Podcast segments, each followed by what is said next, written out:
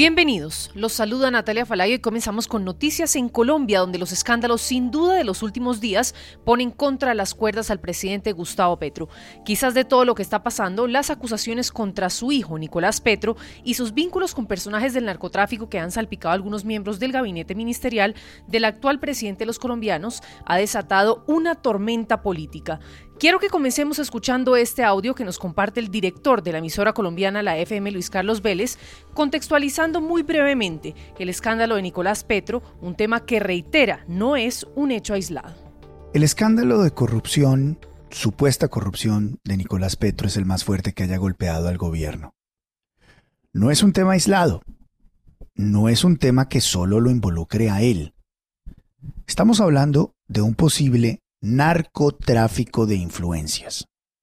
Narco, porque los dineros que habría recibido el hijo del presidente serían del narco.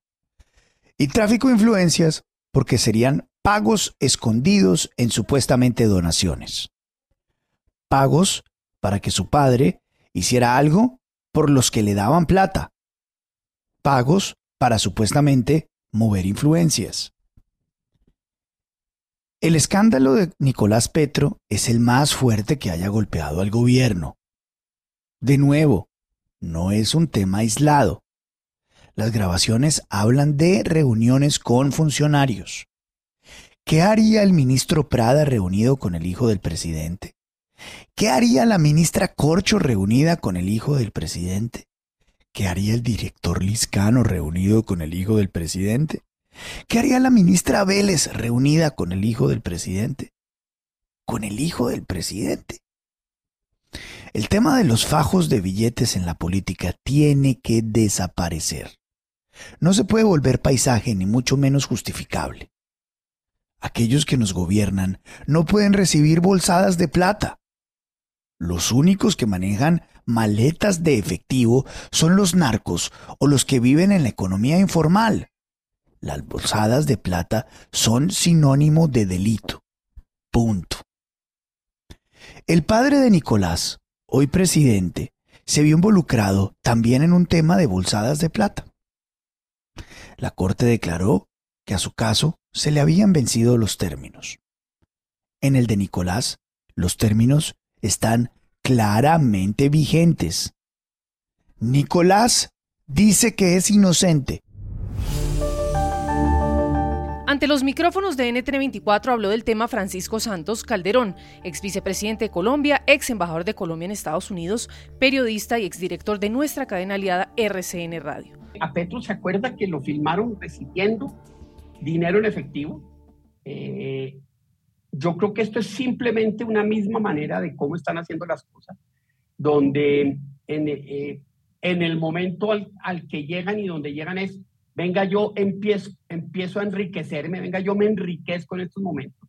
No es solo él, la primera dama también está empezando a mostrar esos, esos, eh, esos vicios y, y hoy salió una historia de la silla vacía sobre unos catalanes que de, dudosísima reputación que son cercanísimos a la primera dama y que están en, en lugares de, de, mucha importancia en el gobierno. Entonces, cuando, cuando uno arma ese entramado, lo único que puede tener es corrupción, deficiencia en la institución, destrucción institucional, caos, que es lo que estamos viviendo en los colombianos. Y como un comentario adicional, Francisco Santos ofreció también su opinión sobre la improvisación que hasta ahora a su juicio ha marcado la forma de gobernar del presidente Petro. Tenemos un gobierno muy, muy improvisado, con unos ministros que poco saben del tema en el que, que están manejando, con un presidente que vive por Twitter y que no tiene, digamos, un foco mental y un foco administrativo y un foco gerencial, algo que ya sabíamos que, que no tenía. Él como alcalde de Bogotá fue un desastre y creo que una cosa importante es mirar todos los enredos que dejó en Bogotá, porque van a ser los mismos enredos que va a dejar acá en, en Colombia. Entonces, eh, frente a esa improvisación, frente a ese, esa eh, eh, falta de gerencia y frente a esos subalternos que son bastante, bastante mediocres, pues uno tiene los resultados como los que está viendo aquí en estos momentos en Colombia. Y escuchen esto, porque en medio del revuelo generado por la petición del presidente Gustavo Petro al fiscal de investigar a su hijo mayor, el presidente del Senado, Roy Barreras, rompió el silencio y salió a respaldar al presidente de los colombianos. Destacó la decisión de Gustavo Petro de pedir a las autoridades que se pongan al frente del tema. Sobre el asunto del el diputado Nicolás Petro, nosotros solamente podemos reconocer un acto valiente e inédito de un presidente de la República que pasando por encima de su dolor de padre, le pide a las autoridades de la Fiscalía General que haga las investigaciones necesarias y que se cumpla lo que la justicia determine en el caso de su hijo y de su hermano y de cualquier otro vínculo que pretenda enturbiar eh, su gobierno. Para los colombianos está claro que las actuaciones de los familiares no son responsabilidad del señor presidente de la República y que nada tiene que ver con su proceder por lo tanto, el respaldo al presidente debe separarse y diferenciarse de la responsabilidad penal o disciplinaria que tengan aquellos que deben ser investigados hasta que se conozca la verdad jurídica sobre las denuncias conocidas. BP added more than 70 billion dollars to the US economy in 2022. Investments like acquiring America's largest biogas producer, Archaea Energy, and starting up new infrastructure in the Gulf of Mexico. It's and, not or. See what doing both means for energy nationwide at bp.com slash investing in America.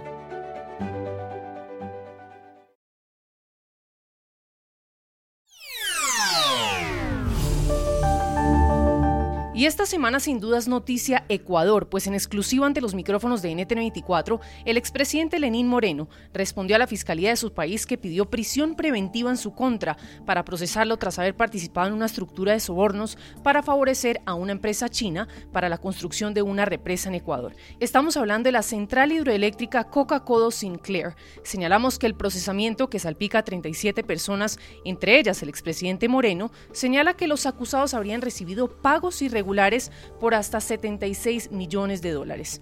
Pues en su primera respuesta pública, Moreno dijo que se trata de una persecución contra toda su familia, ya que en este proceso también está vinculada su esposa, hijas, hermanos y las cuñadas del exmandatario. Moreno cuestionó que el pedido de la Fiscalía haya llegado después del triunfo del correísmo en las elecciones seccionales de febrero. Desde Asunción, Paraguay, donde está radicado como comisionado el secretario general de la OEA en asuntos de discapacidad, Lenín Moreno se refirió al caso de presunta corrupción que surgió cuando era vicepresidente Rafael Correa, de quien se distanció cuando llegó a la presidencia en 2017. Aseguró que desconocía cómo operó la empresa china para ganarse la adjudicación y que fue Correa quien conocía cómo actuaba la firma extranjera. También salpicó a Jorge Glass, quien durante la construcción de la hidroeléctrica en la administración correísta fue ministro coordinador de sectores estratégicos de Ecuador. Bueno, realmente se está hablando de una investigación. No es una investigación, es una persecución. Y sabemos perfectamente por qué.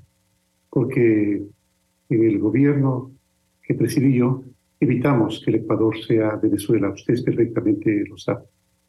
Nosotros evitamos que el socialismo del siglo XXI siga imperando con su autocracia, con su falta de libertad, con la falta de autonomía de las funciones, con la falta de institucionalidad, con la falta de libertad de expresión, etcétera, etcétera, etcétera, con la persecución, con el encarcelamiento de líderes políticos adversos.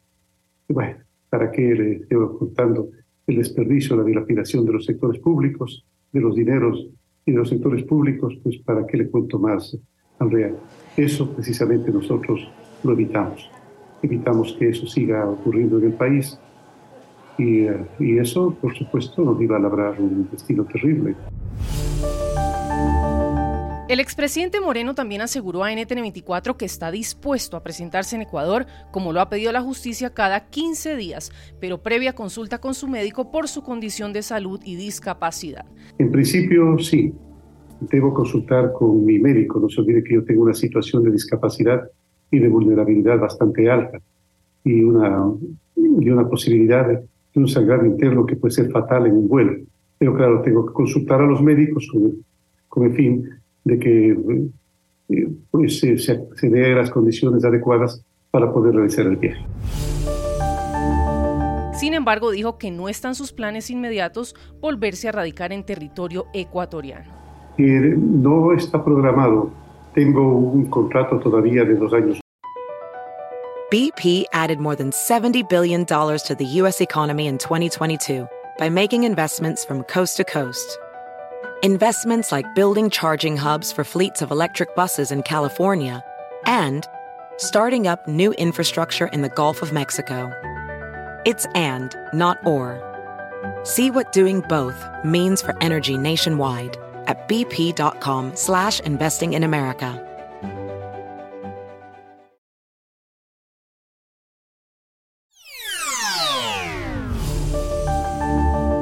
Seguimos monitoreando el proceso de una nueva Carta Magna en Chile. Esta semana comenzó un nuevo intento de proceso constitucional donde habrá un comité conformado por 24 expertos con la misión de asesorar al Consejo Constitucional en la redacción de ese nuevo texto constitucional. Se espera un borrador que sirva como base para ese texto final. Pues recordamos que el próximo 7 de mayo los chilenos están convocados a las urnas para escoger a los 50 miembros del Consejo Constitucional, una instancia que evaluará, modificará y someterá a aprobación cada uno de esos artículos que serán propuestos por el grupo de expertos. Álvaro Elizalde, presidente del Senado de Chile, ofreció algunas palabras sobre el tema. Bueno, ustedes saben, se constituye hoy día la comisión experta, empieza a trabajar, se va, a tener cuatro comisiones con las distintas temáticas que, van a, se van a abordar y una vez que se elabore, perdón, que se apruebe un texto con un quórum supramayoritario a tres quintos de sus integrantes, este será sometido a consideración de la comisión del Consejo Constitucional que se va a elegir en mayo próximo. Luego de este proceso se consolidará un texto final que será sometido a un plebiscito en diciembre próximo y donde los chilenos determinarán si le dan o no el visto bueno. Escuchemos las palabras del vicepresidente de la Comisión de Expertos, el señor Sebastián Soto. Eh, nuestra idea es ser un liderazgo convocante que proponga un texto, eh, un anteproyecto constitucional que no va a ser perfecto, pero espero que sea el mejor posible para que los chilenos y chilenas se sientan identificados con él. Importante resaltar que los plazos establecidos por el Congreso chileno señalan que el Comité de Expertos tendrá tres meses para el anteproyecto y el Consejo Constitucional seis meses para el despacho final del texto final. Veremos cómo resulta el proceso, si la segunda finalmente es la vencida y si Chile logra sacar adelante una nueva constitución. Across America, BP supports more than 275,000 jobs to keep energy flowing. Jobs like building grid scale solar energy in Ohio and producing gas with fewer operational emissions in Texas. It's and, not or. See what doing both means for energy nationwide at bp.com slash investing in America.